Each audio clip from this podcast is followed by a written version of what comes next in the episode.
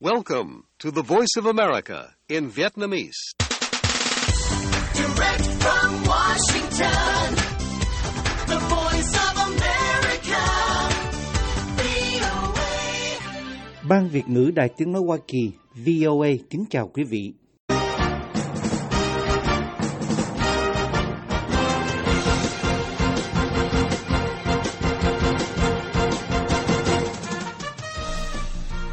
Trong chương trình thời sự quốc tế của đài VOA sáng thứ Bảy ngày 11 tháng 2 năm 2023 giờ Việt Nam, mời quý vị theo dõi các tin tức thời sự đáng chú ý bao gồm số tử vong trong trận động đất Thổ Nhĩ Kỳ Syria lên hơn 22.000 người.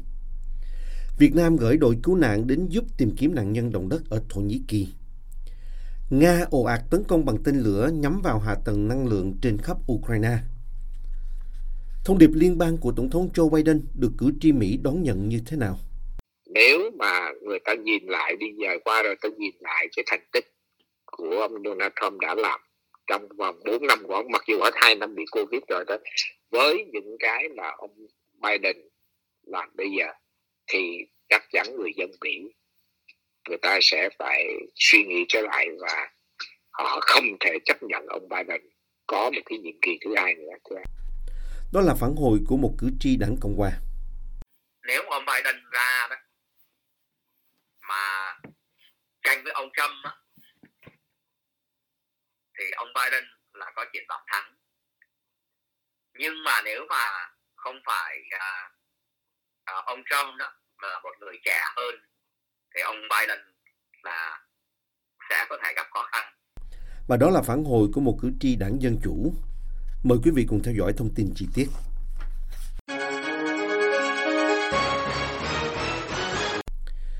Các đội cứu hộ hôm 10 tháng 2 đã kéo một bé trai 10 ngày tuổi và mẹ của em ra khỏi đống đổ nát của một tòa nhà bị sập ở Thổ Nhĩ Kỳ và đào cứu một số người khác ở các chỗ khác 4 ngày sau một trận động đất lớn gây ra chết chóc và tàn phá trên khắp miền Nam Thổ Nhĩ Kỳ và Tây Bắc Syria. Con số người chết được xác nhận trong trận động đất chết chóc nhất ở vùng này trong hai thập kỷ là hơn 22.000 người ở cả hai nước vào ngày 10 tháng 2. Hàng trăm ngàn người mất nhà cửa và thiếu lương thực trong thời tiết mùa đông băng giá. Chương trình Lương thực Thế giới cho biết kho cứu trợ của họ cho khu vực Tây Bắc Syria do phiến quân kiểm soát đã cạn. Các nhân viên cứu hộ bao gồm những đội đến từ hàng chục quốc gia đã làm việc vất vả suốt đêm trong đống đổ nát của hàng ngàn tòa nhà bị sập. Việt Nam vừa cử các đội công tác đến Thổ Nhĩ Kỳ để giúp tìm kiếm, cứu nạn các nạn nhân của trận động đất kinh hoàng đã giết chết hơn 22.000 người tính đến ngày 10 tháng 2. Đoàn công tác cứu nạn quốc tế gồm 24 người của Bộ Công an Việt Nam đã hạ cánh xuống sân bay Istanbul của Thổ Nhĩ Kỳ vào ngày 10 tháng 2 và sẽ tiếp tục bay đến thành phố Karamanmaras để phối hợp với các lực lượng cứu nạn quốc tế đào bới tìm kiếm người sống sót dưới những đống đổ nát của các tòa nhà bị sập. Trận động đất mạnh 7,8 độ Richter đã xảy ra vào sáng sớm ngày 6 tháng 2 theo giờ địa phương ở khu vực biên giới giữa Thổ Nhĩ Kỳ và Syria. Trận động đất tiếp theo xảy ra ngay sau đó vài giờ. Tại Thổ Nhĩ Kỳ đã có ít nhất 19.388 người thiệt mạng, vượt qua con số 17.000 người tử vong của trận động đất mạnh tương tự đã tấn công vùng Tây Bắc đông dân cư hơn của nước này vào năm 1999. Tại Syria có ít nhất 3.377 người được xác định thiệt mạng tính cho đến nay. Các nhà chức trách cho biết khoảng 6.500 tòa nhà ở Thổ Nhĩ Kỳ đã bị sập và vô số ngôi nhà khác bị hư hại trong vùng động đất, nơi có khoảng 13 triệu người sinh sống. Theo lời Trung tướng Tô Ân Sô, người phát ngôn của Bộ Công an Việt Nam, đây là lần đầu tiên bộ này tổ chức một đoàn cứu nạn cứu hộ làm nhiệm vụ quốc tế tại khu vực xảy ra thảm họa ở xa lãnh thổ Việt Nam. Ngoài Bộ Công an, Bộ Quốc phòng Việt Nam hôm 10 tháng 2 cũng cho biết sẽ cử một lực lượng bao gồm 76 người để tham gia khắc phục hậu quả động đất tại Thổ Nhĩ Kỳ. Thông tin này được đưa ra tại một hội nghị của Bộ vào ngày 10 tháng 2 do Thượng tướng Nguyễn Tân Cương, Tổng tham mưu trưởng quân đội Việt Nam, Thứ trưởng Bộ Quốc phòng chủ trì. 76 người được cử đi bao gồm 30 người thuộc đội quân y của Tổng cục Hậu cần, 30 người thuộc đội cứu sập của binh chủng công binh, 9 người và 6 chó nghiệp vụ thuộc đội chó nghiệp vụ tìm kiếm cứu nạn của Bộ Tư lệnh Bộ đội Biên phòng, 7 người thuộc bộ phận chỉ huy. Đội cứu hộ này dự kiến sẽ khởi hành chậm nhất là vào đêm 12 tháng 2. Cho đến nay, Việt Nam chưa ghi nhận có trường hợp nạn nhân người Việt nào trong vụ động đất ở Thổ Nhĩ Kỳ, Syria, theo lời của Phó Phát ngôn viên Bộ Ngoại giao Việt Nam Đoàn Khắc Việt vào ngày 9 tháng 2. The voice of America, VOA. Nga hôm 10 tháng 2 mở đợt tấn công mới bằng tên lửa vào cơ sở hạ tầng năng lượng trên khắp Ukraine, gây mất điện cho hàng triệu người và khiến Kiev một lần nữa kêu gọi phương Tây viện trợ vũ khí. Ít nhất 17 tên lửa đã bắn trúng thành phố Zaporizhia ở phía đông nam trong vòng một giờ trong cuộc tấn công khốc liệt nhất kể từ khi Nga mở màn cuộc xâm lược Ukraine hồi tháng 2 năm ngoái. Bộ trưởng Năng lượng German Galushchenko cho biết các nhà máy nhiệt điện và thủy điện và lưới điện cao áp đã bị trúng tên lửa ở 6 khu vực, khiến phải tắt điện khẩn cấp trên hầu hết cả nước. Tình hình khó khăn nhất là ở các khu vực Zaporizhia, Kharkiv và Khmelnytsky, ông nói, đề cập đến các vùng ở Đông Nam, Đông Bắc và Tây Ukraine. Các quan chức Ukraine cho biết 13 tên lửa Nga đã bị bắn hạ ở Nam Odessa, 10 tên lửa cũng bị bắn hạ trên bầu trời thủ đô Kiev và 4 tên lửa ở khu vực miền trung Grivitri. Nga đã tấn công các thành phố Ukraine thâu đêm suốt sáng. Cố vấn Tổng thống ông Mikhailo Bodoyak viết trên Twitter. Tổng tư lệnh các lực lượng vũ trang Ukraine cho biết hai tên lửa Caliber của Nga phóng từ Biển Đen đã bay qua không phận Moldova và Romania, các nước thành viên của NATO, trước khi vào Ukraine. Reuters không thể xác minh điều này, nhưng Moldova sau đó xác nhận không phận của họ đã bị một tên lửa Nga xâm phạm và triệu tập đại sứ Nga để phản đối. Tổng thống Ukraine Volodymyr Zelensky đã tham gia một cuộc họp trực tuyến với 35 bộ trưởng các nước để thảo luận về yêu cầu cấm các vận động viên Nga và Belarus tham gia Thế vận hội Paris 2024, Bộ Thể thao Litva cho biết hôm 10 tháng 2. Trong lúc quân xâm lược Nga dày xéo Ukraine, các nước vùng Baltic, các nước Bắc Âu và Ba Lan đã kêu gọi các cơ quan thể thao quốc tế cấm các vận động viên Nga và Belarus thi đấu tại Thế vận hội. Ukraine đã dọa sẽ tẩy chay Thế vận hội nếu các vận động viên Nga và Belarus thi đấu. Và võ sĩ Ukraine Alexander Usyk đã nói rằng người Nga sẽ giành các huy chương máu, chết chóc và nước mắt nếu được phép tranh tài. Người phát ngôn Bộ Thể thao Litva nói rằng thông điệp của ông Zelensky gửi đến những người tham gia cuộc họp là các nguyên tắc trung lập không thể áp dụng cho cuộc xâm lược của Nga vào Ukraine. Tuy nhiên, Chủ tịch Olympic quốc tế IOC Thomas Bach đã kêu gọi Ukraine đừng đe dọa tẩy chay. IOC đã mở ra cánh cửa cho các vận động viên Nga và Belarus thi đấu với tư cách trung lập.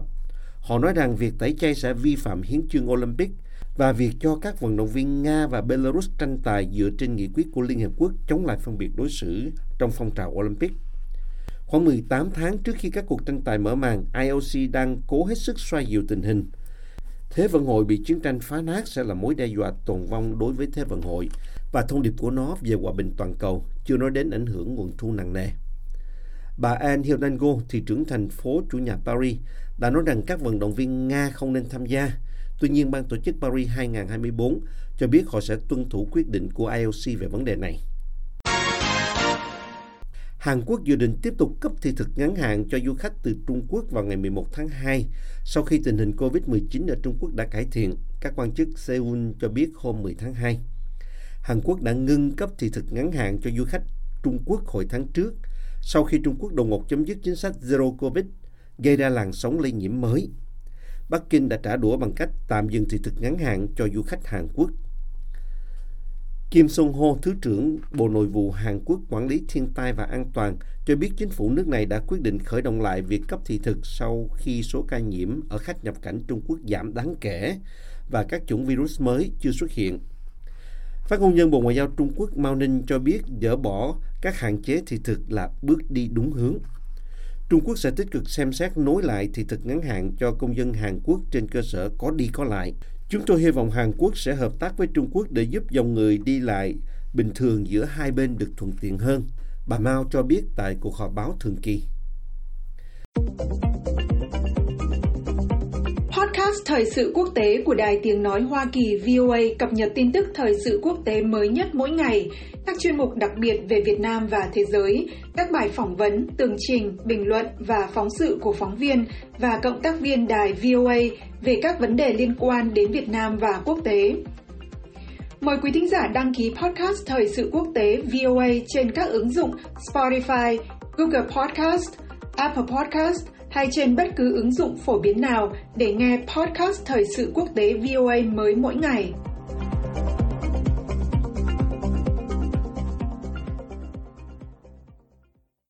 Cựu Phó Tổng thống Mỹ Mike Pence và cựu Cố vấn an ninh quốc gia Robert O'Brien đã bị công tố viên đặc biệt ra trác đòi.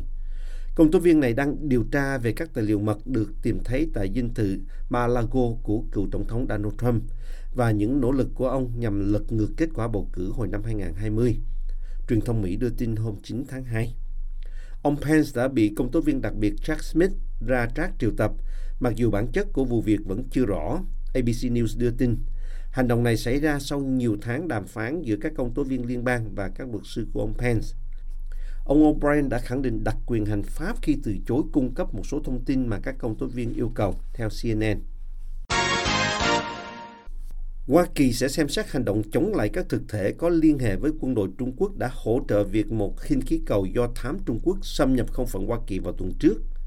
Một quan chức cấp cao của Bộ Ngoại giao cho biết ngày 9 tháng 2.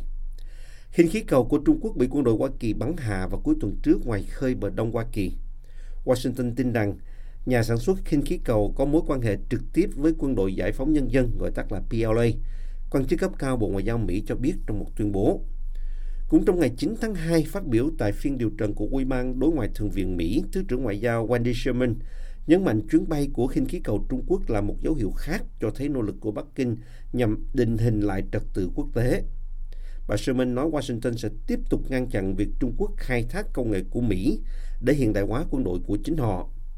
Cộng hòa Nhân dân Trung Hoa là đối thủ cạnh tranh duy nhất có ý định và phương tiện để định hình lại trật tự quốc tế, bà Sherman nói trong phiên điều trần.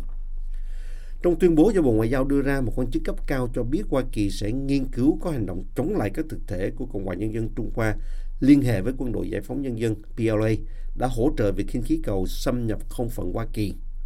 Quan chức này nói chúng tôi tin tưởng rằng nhà sản xuất khinh khí cầu có mối quan hệ trực tiếp với quân đội Trung Quốc và là nhà cung cấp được phê duyệt của PLA, theo thông tin được công bố trên cổng thông tin mua sắm chính thức của PLA. Công ty này cũng quảng cáo các sản phẩm khinh khí cầu trên trang web của mình và lưu giữ các video từ các chuyến bay trước đây, dường như đã tràn qua ít nhất không phận Hoa Kỳ và không phận của các quốc gia khác. Quan chức này cho biết nhưng không nêu tên công ty đó. Quan chức này nói Mỹ đã thu thập hình ảnh phân giải cao của khinh khí cầu từ các chuyến bay của máy bay U-2 cho thấy nó có khả năng tiến hành các hoạt động thu thập tín hiệu tình báo. Quan chức này cho biết Trung Quốc đã thực hiện các chuyến bay do thám tương tự trên hơn 40 quốc gia trên năm châu lục. The Voice of America, VOA. Trong khi các cử tri Cộng hòa bất mãn, thì cử tri Dân Chủ bày tỏ hài lòng với thông điệp liên bang của Tổng thống Mỹ Joe Biden và những gì mà ông đã thể hiện trong hai năm nắm quyền, theo tìm hiểu của VOA. Vào tối ngày 7 tháng 2 năm 2023, Tổng thống Biden đã đọc thông điệp liên bang thứ hai của ông trước lưỡng viện quốc hội. Trong đó, ông ca ngợi những thành tựu của chính quyền ông và nêu ra những mục tiêu chính sách trong hai năm còn lại của nhiệm kỳ. Ông Biden đã dành phần lớn bài phát biểu để nói về những thành tích kinh tế, chẳng hạn như tỷ lệ thất nghiệp thấp nhất trong hơn 50 năm qua, tạo được thêm 12 triệu việc làm, chống lạm phát tốt hơn nhiều nước phát triển khác, với lạm phát đã giảm liên tiếp trong 6 tháng qua, ra đạo luật về chip để giúp Mỹ giành lại thế tự chủ về chất bán dẫn, gói cơ sở hạ tầng trị giá 1.200 tỷ đô la để nâng cấp cầu, đường trên khắp nước Mỹ. Ngoài ra, ông cũng đưa ra những hứa hẹn đối với người dân Mỹ, chẳng hạn như kiên quyết bảo vệ an sinh xã hội và chăm sóc y tế cho người lớn tuổi, Medicare, giới hạn giá thuốc kê toa, thay đổi biểu thuế để bắt người giàu trả thuế nhiều hơn và bảo vệ quyền phá thai trước áp lực của phe Cộng hòa. Về chính sách đối ngoại, ông ca ngợi nỗ lực của chính quyền ông trong việc đoàn kết được phương Tây đối đầu với Nga và cam kết viện trợ cho Ukraine đến cùng. Ông cũng nói Mỹ sẽ kiên quyết đối đầu với sự hung hăng của Trung Quốc. Từ Atlanta, bang Georgia, ông Lê Chí Hiếu, một kế toán viên và là người mạnh mẽ ủng hộ cựu Tổng thống Donald Trump, nhận định với VOA rằng bài phát biểu của ông Biden chứa nhiều điểm sai và là thông điệp liên bang dở nhất trong bao nhiêu đời Tổng thống. Ông chỉ ra nhiều điều mà ông Biden nhận công là không đúng. Về tỷ lệ thất nghiệp, vốn hiện ở mức 3,4%, tức thấp nhất kể từ năm 1969, Ông Hiếu bày tỏ nghi ngờ về con số thống kê này vì ông cho rằng nhiều người thất nghiệp không thể xin tiền trợ cấp được nữa nên không được thống kê hay nhiều người hiện đi làm bán thời gian vẫn được xem là có việc làm. Rất nhiều hãng xưởng, nhất là những hãng công nghệ như Microsoft, Amazon hay Google đã sa thải hàng ngàn công nhân thì làm sao mà thất nghiệp thấp cho được, ông Hiếu lập luận. Theo nhận định của ông thì lạm phát Mỹ dù có giảm nhưng giảm không được bao nhiêu và vẫn còn ở mức rất kinh khủng. Ông thừa nhận là trên thế giới có nhiều nước lạm phát cao hơn Mỹ nhưng chỉ ra Trung Quốc làm tốt hơn Mỹ trong chống lạm phát. Nhân viên kế toán này bác bỏ tuyên bố của ông Biden rằng chính quyền ông đã giảm thâm hụt ngân sách rất nhiều so với thời chính quyền Trump khi mà thâm hụt ngân sách của Mỹ năm nào cũng tăng. Chính quyền bị dịch Covid nên ngân sách chi tiêu mới tăng, không riêng gì Mỹ mà cả thế giới điêu đứng vì dịch, ông Trần Tình. Mặc dù cho rằng chính quyền Trump bị ảnh hưởng tiêu cực từ bên ngoài, nhưng ông Hiếu cho rằng vấn đề lạm phát là do chính quyền Biden gây ra, chứ không phải là do tác động từ cuộc chiến Ukraine. Về chương trình mua hàng Mỹ mà Tổng thống Biden ca ngợi trong thông điệp liên bang, ông Hiếu chỉ ra một chính sách tương tự của ông Trump là đưa công ăn việc làm trở về Mỹ và cho rằng ông Biden đã hưởng lợi khi trong nhiệm kỳ của ông, nhiều hãng xưởng đã lần lượt trở về Mỹ. Chính quyền nào cũng quan tâm đến xây dựng cơ sở hạ tầng, không chỉ chính quyền ông Biden, mà chi quá nhiều cho cơ sở hạ tầng sẽ dẫn đến thâm hụt ngân sách mà lợi ích đem lại thì không đáng kể. Ông Hiếu nói về gói chi tiêu cơ sở hạ tầng khổng lồ của ông Biden. Ông chỉ trích ông Biden nói sẽ viết lại biểu thuế đối với người giàu với lý do đảng Dân Chủ nắm cả hành pháp và lập pháp trong hai năm qua, nhưng tại sao họ không thay đổi luật thuế cho công bằng hơn? Ông đặc biệt công kích ông Biden khi ông nói về những cái chết ở Mỹ do dùng chất gây nghiện fentanyl. Ai là người mà mở cửa biên giới? Chính Tổng thống Donald Trump là xây bức tường biên giới để ngăn chặn tất cả những cái di dân lậu bất hợp pháp, kể cả cái việc để mà kiểm soát ngăn chặn những cái ma túy đưa vào Mỹ. Điểm duy nhất mà ông Hiếu đồng tình với ông Biden là không cắt giảm an sinh xã hội, nhưng ông cho rằng cáo buộc của ông Biden rằng đảng Cộng Hòa muốn bắt chính sách an sinh xã hội làm con tin là sai sự thật. Về khả năng ông Biden sẽ ra tranh cử một lần nữa hai năm tới, ông Hiếu nói rằng đó sẽ là lợi thế trong Donald Trump nếu như bầu cử bình thường, không có gian lận. Nếu mà người ta nhìn lại đi dài qua rồi ta nhìn lại cái thành tích của ông Donald Trump đã làm trong vòng 4 năm của ông mặc dù ở hai năm bị Covid rồi đó với những cái mà ông Biden làm bây giờ thì chắc chắn người dân Mỹ người ta sẽ phải suy nghĩ trở lại và họ không thể chấp nhận ông Biden có một cái nhiệm kỳ thứ hai nữa. Từ San Jose, bang California, một cử tri dân chủ Long Nguyễn Nam, vốn trước đây làm về tài chính giờ đã nghỉ hưu, nói với VOA rằng ông đồng ý với 90% những gì ông Biden phát biểu trong thông điệp liên bang. Nền kinh tế Mỹ đang tốt và đang đi đúng hướng. Ông nhận định và ca ngợi tỷ lệ thất nghiệp, gói cơ sở hạ tầng, nhất là các chính sách về chất bán dẫn cạnh tranh với Trung Quốc. Đạo lực về chip đã đẩy mạnh rất nhiều sản xuất chip ở nước Mỹ, ông nói và cho rằng các chính sách về năng lượng xanh của chính quyền cũng giúp tạo ra nhiều việc làm mới. Một phần lý do tỷ lệ thất nghiệp thấp, theo ông Nam, là chính quyền Biden đã kiểm soát được dịch COVID-19 nên khi kinh tế mở cửa trở lại, nhiều người đi làm trở lại. Khác với ông Hiếu, ông Nam cho rằng ông Biden không chịu trách nhiệm chính cho lạm phát cao ở Mỹ và chính quyền đã có những chính sách làm hạ nhiệt lạm phát. Cái vấn đề không có phải là chỉ nước Mỹ thôi, mà tất cả thế giới. Thành ra không có phải là là đổ thừa cho Biden nữa một điểm mà ông nói ông tâm đắc với ông Biden là các chính sách an sinh xã hội giúp bảo vệ cho những người yếu thế và những người có thu nhập thấp. Nếu nước Mỹ mà không đảm bảo an sinh xã hội thì cũng chẳng khác gì những nước đang phát triển như Brazil hay Việt Nam.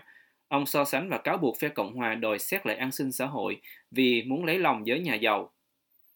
Ông cũng khen ngợi các cam kết của chính quyền Biden đối với môi trường và gọi việc ông Biden thúc đẩy đầu tư vào năng lượng thay thế hay xe điện là sự đầu tư khôn ngoan sẽ có lợi về lâu dài. Điều mà ông cảm thấy chưa hài lòng trong hai năm qua là làm chưa đủ trong việc đánh thuế thêm đối với người giàu và chưa chi tiêu nhiều hơn cho chăm sóc sức khỏe. Tuy nhiên ông cho rằng đó là gặp sự chống đối của đảng Cộng Hòa. Từ thông điệp liên bang này, ông Nam nhận định rằng ông Biden đang cố gắng tranh thủ các cử tri, vì vậy triển vọng ông Biden sẽ ra tranh cử lần nữa là rất lớn. Ông Nam nói nếu ông Biden ra ứng cử thì ông sẽ ủng hộ và ông không có lo ngại về tuổi tác hay sức khỏe của ông Biden. Ông Biden không chỉ chạy việc một mình mà đội ngũ của ông có rất nhiều người giỏi. Nếu sức khỏe ông Biden có vấn đề gì thì công việc vẫn chạy tốt, ông giải thích. Nếu ông Biden ra đó mà tranh với ông Trump á, thì ông Biden là có triển vọng thắng nhưng mà nếu mà không phải à, à, ông Trump đó, mà là một người trẻ hơn thì ông Biden là sẽ có thể gặp khó khăn theo thăm dò nhanh của kênh CNN sau thông điệp liên bang thì 72% cử tri Mỹ có phản ứng tích cực, trong khi 28% nhìn nhận tiêu cực. Chương trình thời sự quốc tế của đài VOA xin được kết thúc ở đây. Hẹn gặp lại quý thính giả trong bản tin thời sự quốc tế ngày mai. This program has come to you from the Voice of America, Washington.